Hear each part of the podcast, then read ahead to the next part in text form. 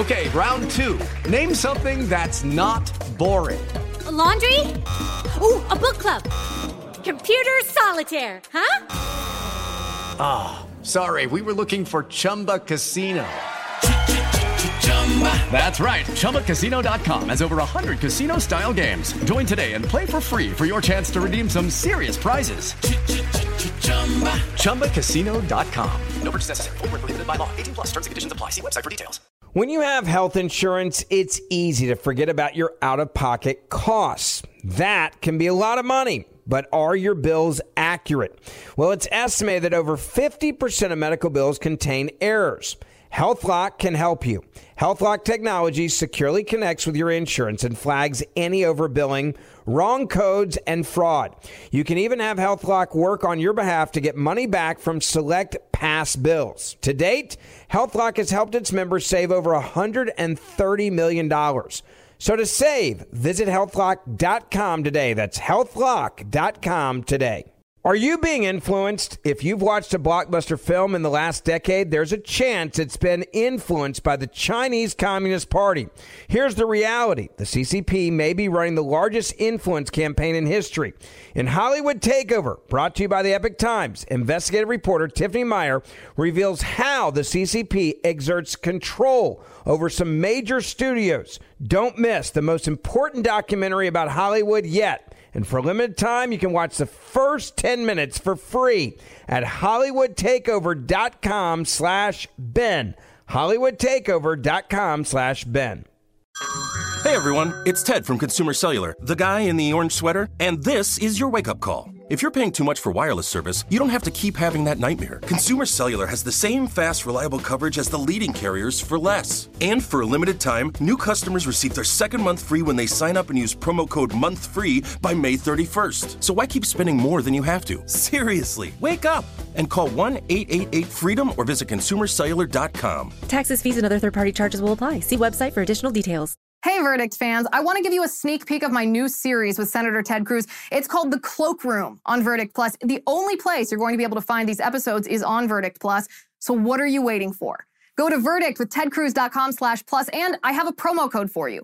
If you use promo code Cloakroom, you get one month free on an annual subscription. That is verdict with tedcruz.com slash plus. Use my promo code Cloakroom to get one month free on an annual subscription. Without further ado, here is the Cloakroom.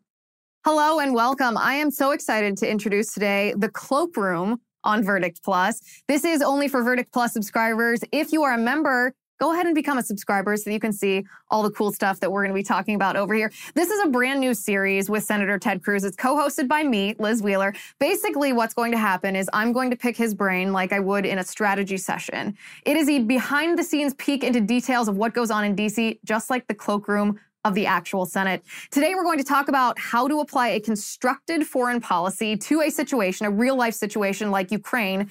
We're also going to talk about Whoopi Goldberg and we're going to talk about Tom Brady. Again, if you are a member of the Verdict Plus community already, then become a subscriber so that you can join us. If you're not, then obviously go to verdictwithtedcruz.com slash plus to join us. Use promo code Cloakroom for a one month free trial on your annual subscription. Senator, I'm pretty excited about this. Yeah, I think this is going to be awesome. Uh, and in fact, it, it may be a good thing to start. Do you know what the actual Senate cloakroom is? I do, but I have to tell you, I don't know a lot of details except it it has this sort of cloak and dagger um, connotation. Yeah. Is it, it's a it's a back room, right, where you guys go to have your off the floor, off the record conversations. So you know, if you turn on C-SPAN, you see the floor of the Senate, and and so that's where there are 100 desks, and that's where we go to vote, and that's where when we're speaking on the Senate, we debate, and that's all on C-SPAN. And if you look at someone who's speaking and you're kind of in the middle of the floor of the Senate, behind you uh, are a couple of doors. And there are two cloakrooms, actually. So there's a Republican cloakroom and a Democratic cloakroom.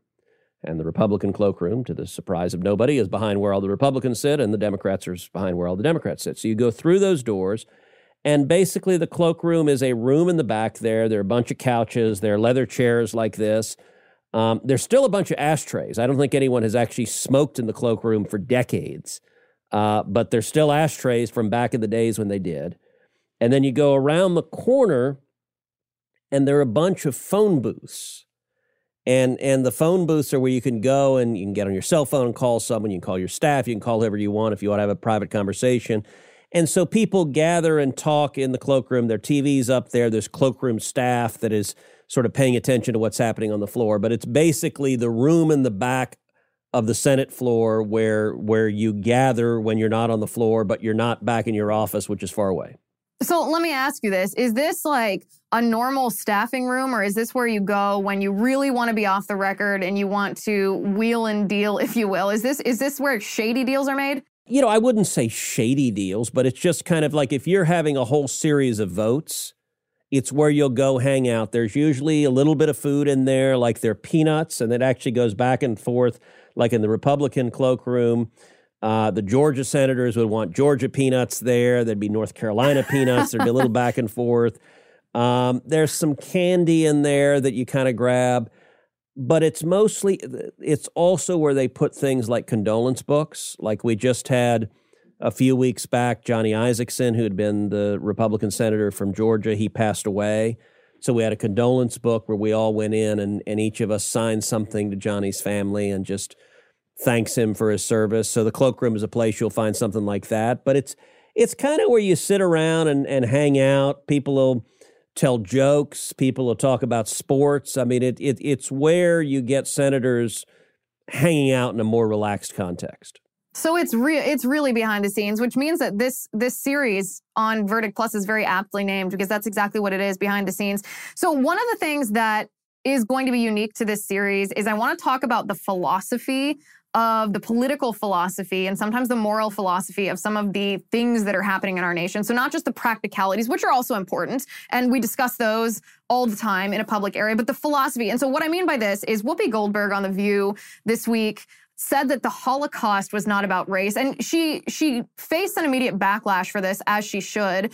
And she ended up apologizing for this. And she just said, I apologize. I was wrong about this. I stand corrected, I think were her words. So my question to you is obviously not was she wrong? Of course she was wrong. Obviously the Holocaust was about race.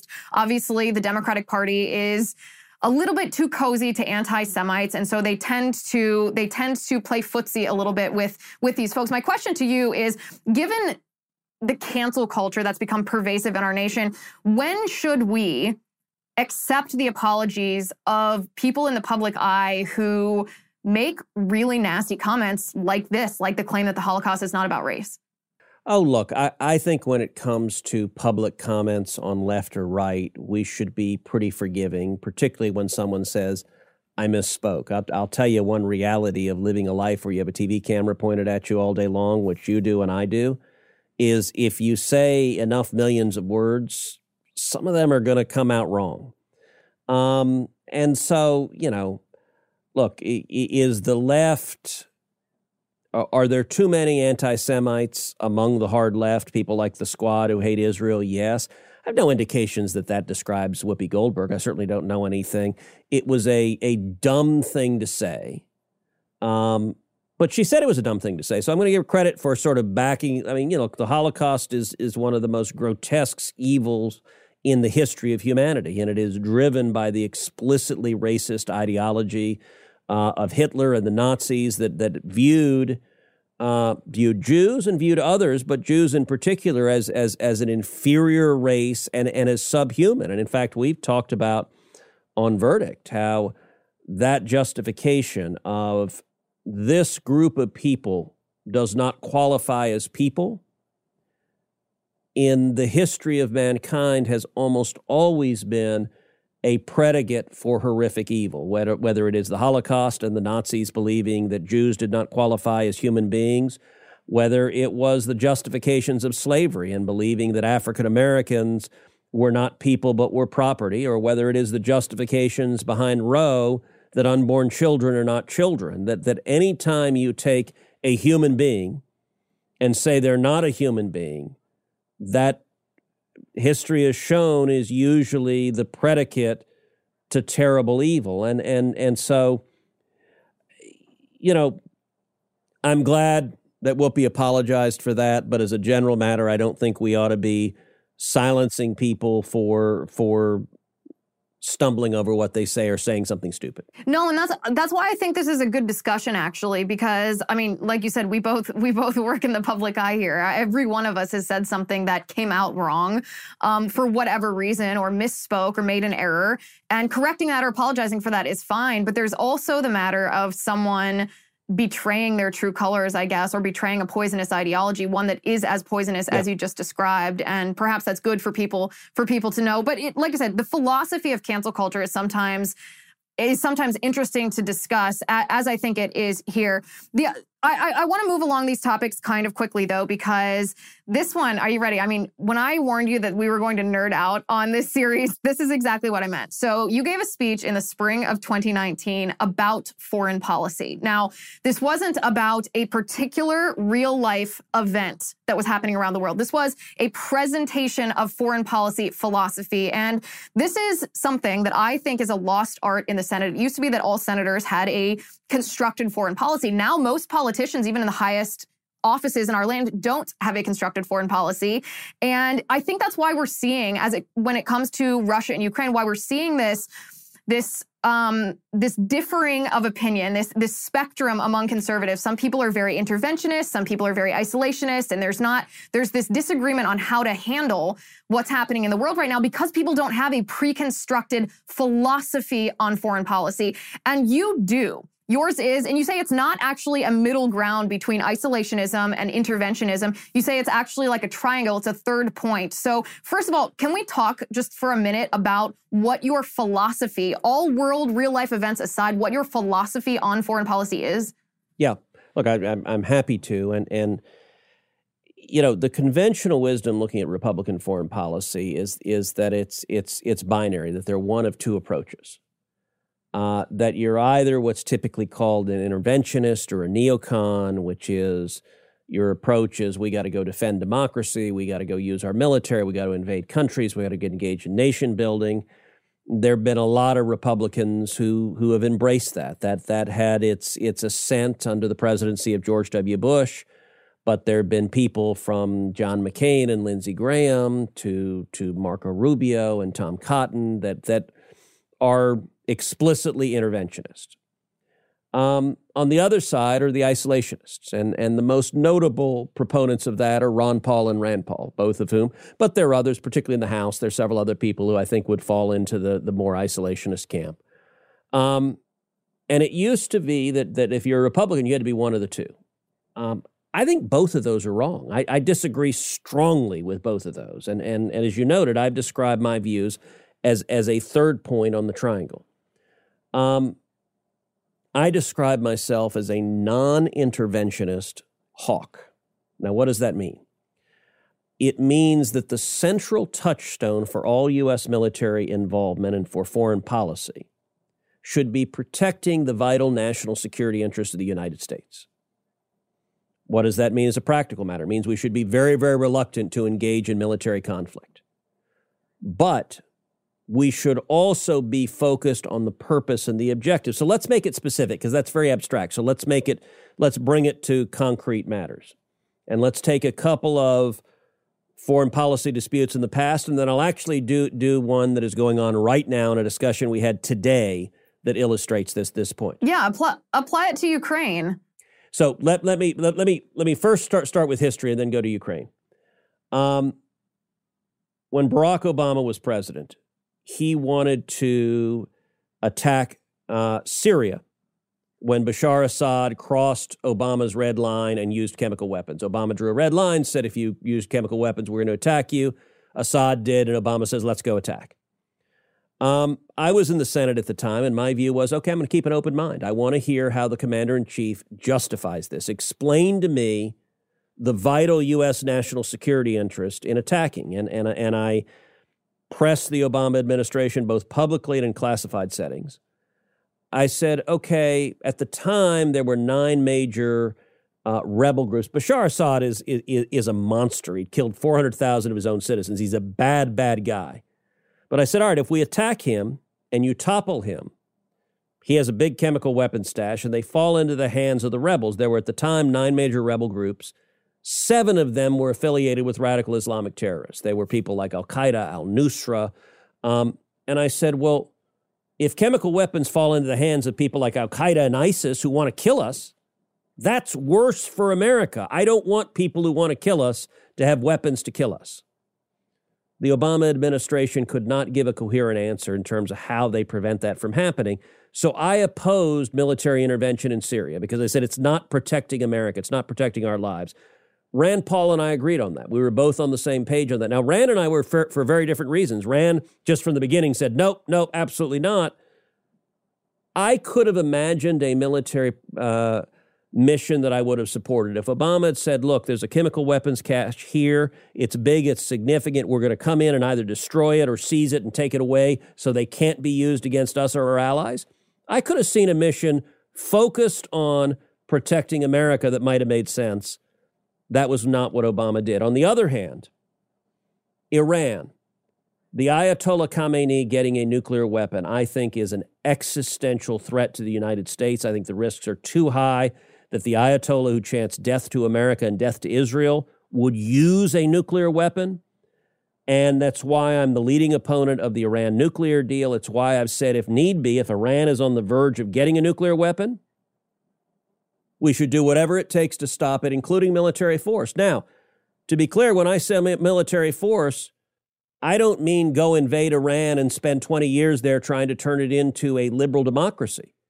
I mean, bomb living crap out of it and level what they're doing and leave. Like the focus should be protecting America. And, and another way of phrasing it, Liz, is peace through strength, which is what Reagan's philosophy was that if you're strong enough, you don't have to use military force. Biggest country Ronald Reagan ever invaded was Grenada because he was so strong, our enemies didn't want to mess with us. And by the way, Trump's foreign policy was very much with me on that third point in the triangle, where you think about it.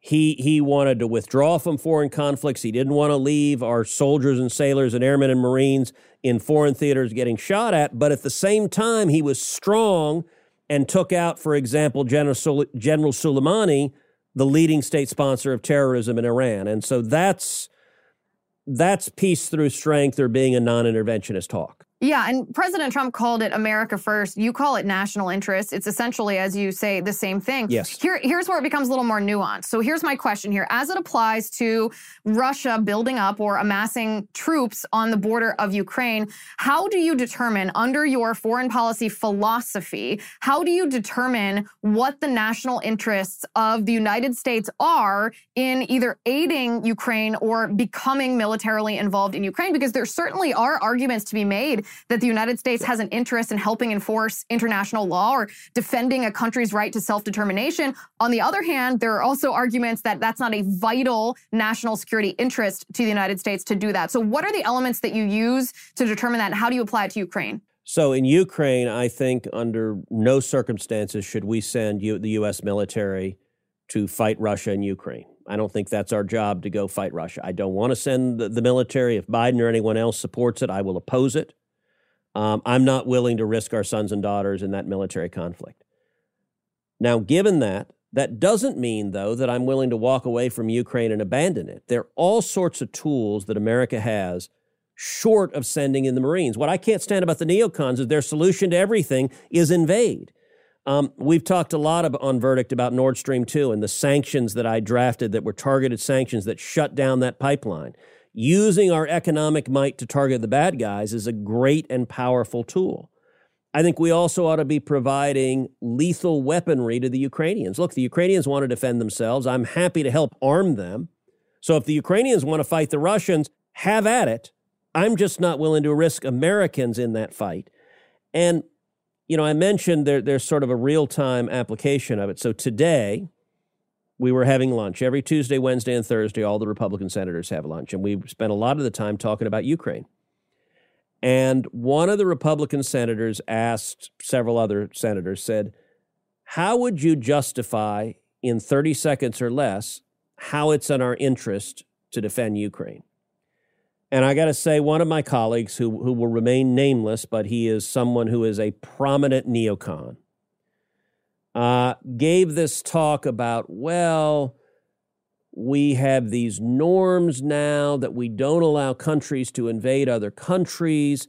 And if they do, we've got to protect those norms and protect the international order and prevent the ability of one country to invade the other country. And I'm sitting there at lunch going, what a load of shit.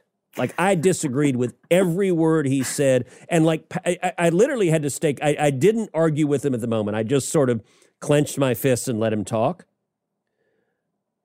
But about 15 minutes later, I got up and I went back to the question that that um, one of my colleagues had asked, and I said, "Listen, I, I don't agree with any of what so and so said about the justification. You want to know why we have an interest in Ukraine? Because Vladimir Putin wants to rebuild the Soviet Union, and the Soviet Union was a formidable and terrifying enemy of America." It is in our interest not to have the Soviet Union rebuilt because I don't want Putin and Russia stronger because they hate America and want to defeat us. I want to keep Putin and Russia weaker. And so allowing Putin to reassemble the Soviet Union is really bad because it threatens the safety and security of the United States. So we ought to use what tools we can to prevent Putin from getting stronger. By the way, we ought to prevent the Chinese communists from getting stronger. We ought to prevent North Korea from getting stronger. We ought to prevent Cuba from getting stronger. We ought to prevent Iran from getting stronger because our enemies getting stronger threatens us. But I'm not interested in sending the Marines to any of those places to fight the bad guys. I want to use other tools to weaken our enemies and strengthen our friends because that protects American lives. Well, this is one of the interesting things I think about having a pre-constructed meaning a well considered foreign policy philosophy because then you can take the tenets of that philosophy and you can apply it to real life circumstances instead of letting the emotions of whatever conflict is happening on Yes. that day and that time sway whether you think that you should send in the United States military to crush whoever it is and the the other thing I think worth noting here is that it, the same thing happened in Afghanistan, actually, where we got to this point where the choices almost seemed like a lose-lose. Either in, in Ukraine, for example, it's a it's a lose if we send in our troops, and it's a lose if we allow Putin to take over Ukraine to try to rebuild the Soviet Union. And it is worth noting too that it doesn't have to be that lose-lose. It doesn't have to be that binary decision. But it, we're at this place where we're at this binary lose-lose because elections have consequences because Biden also doesn't have a well constructed foreign policy philosophy and he's allowed it to get to this point. Well, it's even worse than that because Biden's foreign policy is weakness. If you look at what he's doing, every enemy to America he's showing weakness to. He, he believes in appeasement. I mean, I mean, it is the left wing Democratic Party believes the enemies of America, they think everyone wants to get along. They're all nice. And if you just give in to Russia, to China, to North Korea, to Iran, they're all right. It's why Biden is perfectly fine with Iran getting a nuclear weapon because they're like, oh, they'll be fine with a nuclear weapon. They don't understand evil. And so you look at Russia, one of Biden's first acts was surrendering on Nord Stream 2 and waiving the sanctions that had worked, that had stopped Putin. I wrote them, I authored them, Trump signed them into law. They worked. Biden came in and just gave them away, just gave Putin this gift. And I got to tell you right now, the Biden administration is so panicked about the Ukraine invasion, which they've caused, that they are in full on appeasement mode. So they are in the process, I fear, of dismantling NATO, where they're offering to Putin, you want us to pull our troops out of Europe, you want us to abandon the Baltics, you want us to abandon Poland, you want us to abandon Romania, you want us to abandon Estonia and Lithuania and Latvia. We'll pull out, we'll pull missiles out, we'll pull troops out, we'll stop exercises.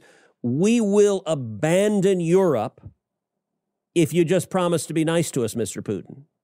And weakness invites conflict. It, it's the left believes if you're weak, you don't have military conflict. I actually think weakness makes military conflict more likely. Why do you think our enemies didn't attack us when Donald Trump was president? Because they thought he was bat crap crazy and he'd like blow them off the face of the planet. And he was strong enough that enemies of America didn't want to mess with us. Why is it that we're facing a Russian invasion of Ukraine? Why is it that China is preparing to invade Taiwan? Because they think Biden's so weak that they run all over him. And so I think the leftist weakness creates more military conflict. It does. Weakness emboldens authoritarians and dictators. We can see that with what's happening Yes. with what's hap with the behavior of Vladimir Putin and the Chinese, honestly, and the North Koreans.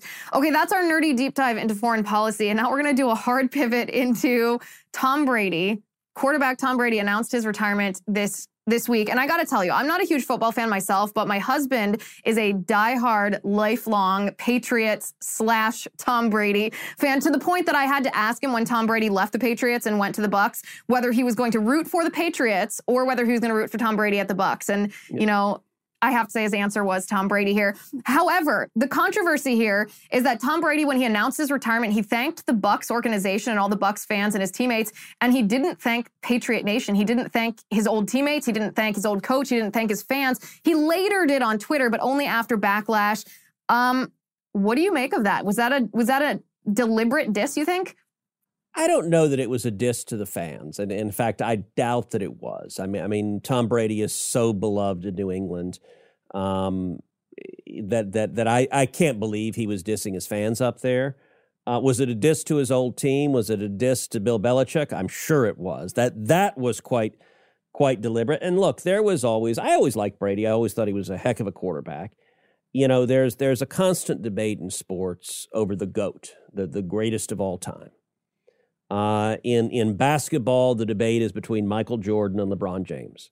I, I, am emphatically on Team Jordan in that, although some of that's generational. I'm 51. I, you know, I grew up watching Jordan dominate, and I'm not a big LeBron fan, although he's ridiculously talented. I will concede his talent, but I think Jordan had more heart and was more of a champion. Um, in football, uh, the GOAT, you could argue different players. Some might say Joe Montana. He was certainly someone that had a strong claim to it. Brady was unbelievably winning uh, with the Patriots. I mean, he would win over and over and over again, but you could give all these sorts of excuses. He had an amazing supporting cast around him. Bill Belichick's a great coach. He had great receivers. He had, I mean, he just had an amazing team around him. So some credited Brady's success to, well, look at everyone he's playing with. And Brady did something that's phenomenal, which is he left the Patriots and he went and joined Tampa Bay. And he basically said, To hell with you guys. I'm out of here. The Patriots said, You're too damn old. You can't win. And he went and joined Tampa Bay and won the Super Bowl with them. Like it was one of the biggest hoss moves I've ever seen to like leave. You got all your stars. I'm going to Tampa Bay. Watch me do it again. Uh, Gronk came out of retirement to play with him, which was awesome. And, and, it was spectacular. I, I tweeted at the time. I just tweeted a, a emoji of a goat. Like like you go and win with another team and do it again. And not in like when LeBron James left Cleveland to go to Miami, it was a temper tantrum of a spoiled star. You know, he did this whole show of who gets LeBron. Like, oh, piss off. Like, you know, you're not all that. Brady was very different. He went and just won and and so I'm a huge Brady fan. I'm sure that the diss was meant to Belichick and, and the Patriots themselves, but I would be astonished if Brady had anything but but respect and adoration for the fans who loved him and who continue to love him. And I will say, based on the experience of my own household, at least, you are correct about one thing. The fans do not take it personally. They forgive him for tweeting about it after and consider it just a diss to the team and not to them. All right, Senator, we have one mailbag question from one of our Verdict Plus subscribers.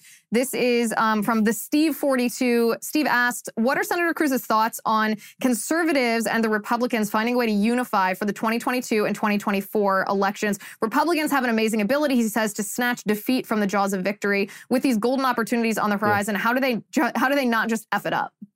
Look, it's a very good question. And, and you know, there's an old cartoon back before you and I were, were born Pogo had a, had a line in this cartoon from the 50s We have met the enemy, and they is us.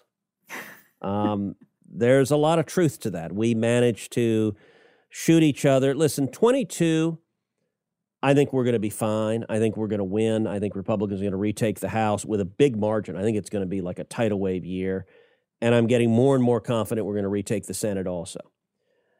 The one danger that could screw it up is a civil war between Trump and Senate Republicans. I don't want to see that happen. I hope that doesn't happen because that's if we're just and, that means we need some restraint on both sides. We we need there are some Senate Republicans that desperately want Donald Trump to go away. He's not going away. That is delusional and and the, the Senate Republicans who want it need to shut up and and stop provoking him. And then I hope that President Trump exercises some restraint and doesn't unload on the the Senate Republicans he's irritated with. If we avoid going to war with each other, we'll win in 22.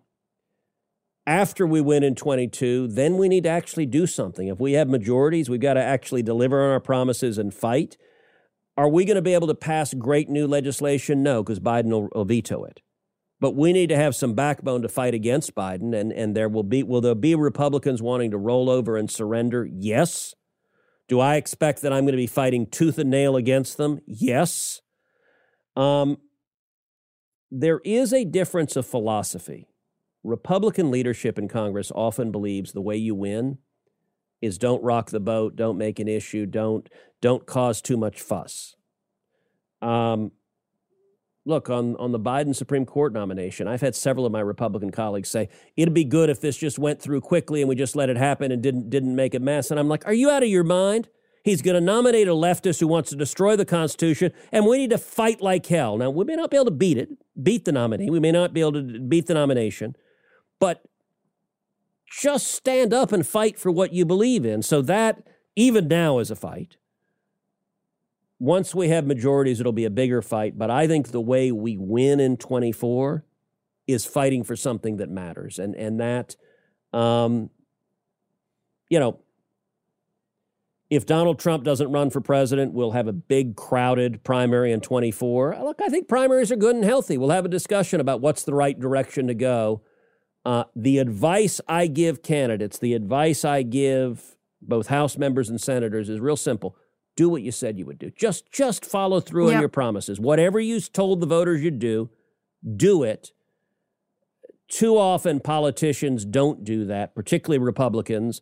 And and and if we do what we said we would do, I think that's a path to winning. Yeah, and, and like you said, I agree 100% force that veto show the American people not only what that you're doing yes. what you had promised and that you, Biden is vetoing it, but it also puts on record all of these squishy Republicans who won't vote for a conservative agenda and the yep. Democrats who are yep. voting against what people want. It's a very powerful tool. Senator Cruz, this was a really fun inaugural um, discussion for this series. Thank you for sitting down. We're going to do this again. This is the Cloakroom on Verdict Plus. Step into the world of power, loyalty and luck. I'm gonna make him an offer he can't refuse. With family, cannolis, and spins mean everything. Now, you wanna get mixed up in the family business. Introducing The Godfather at ChumbaCasino.com.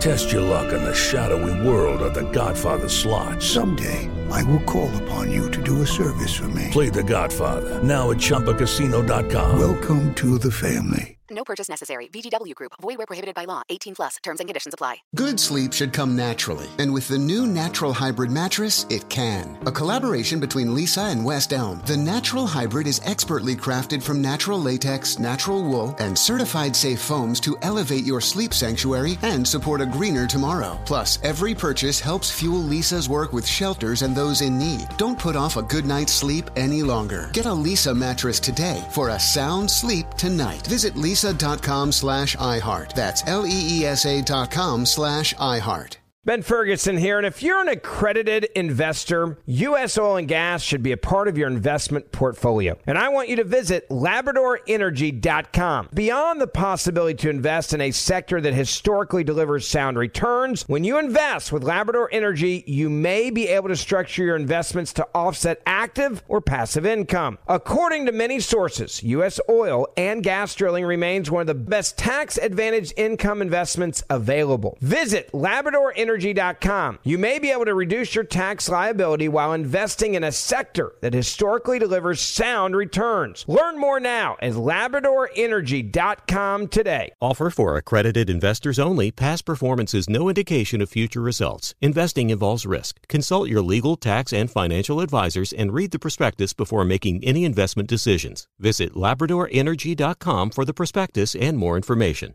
Our kids have said to us since we moved to Minnesota, we are far more active than we've ever been anywhere else we've ever lived. Moving to Minnesota opened up a lot of doors for us. Just this overall sense of community, of values that, you know, Minnesotans have. It's a real accepting, loving community, especially with two young kids. See what makes Minnesota the star of the North. New residents share why they love calling it home at exploreminnesota.com/live.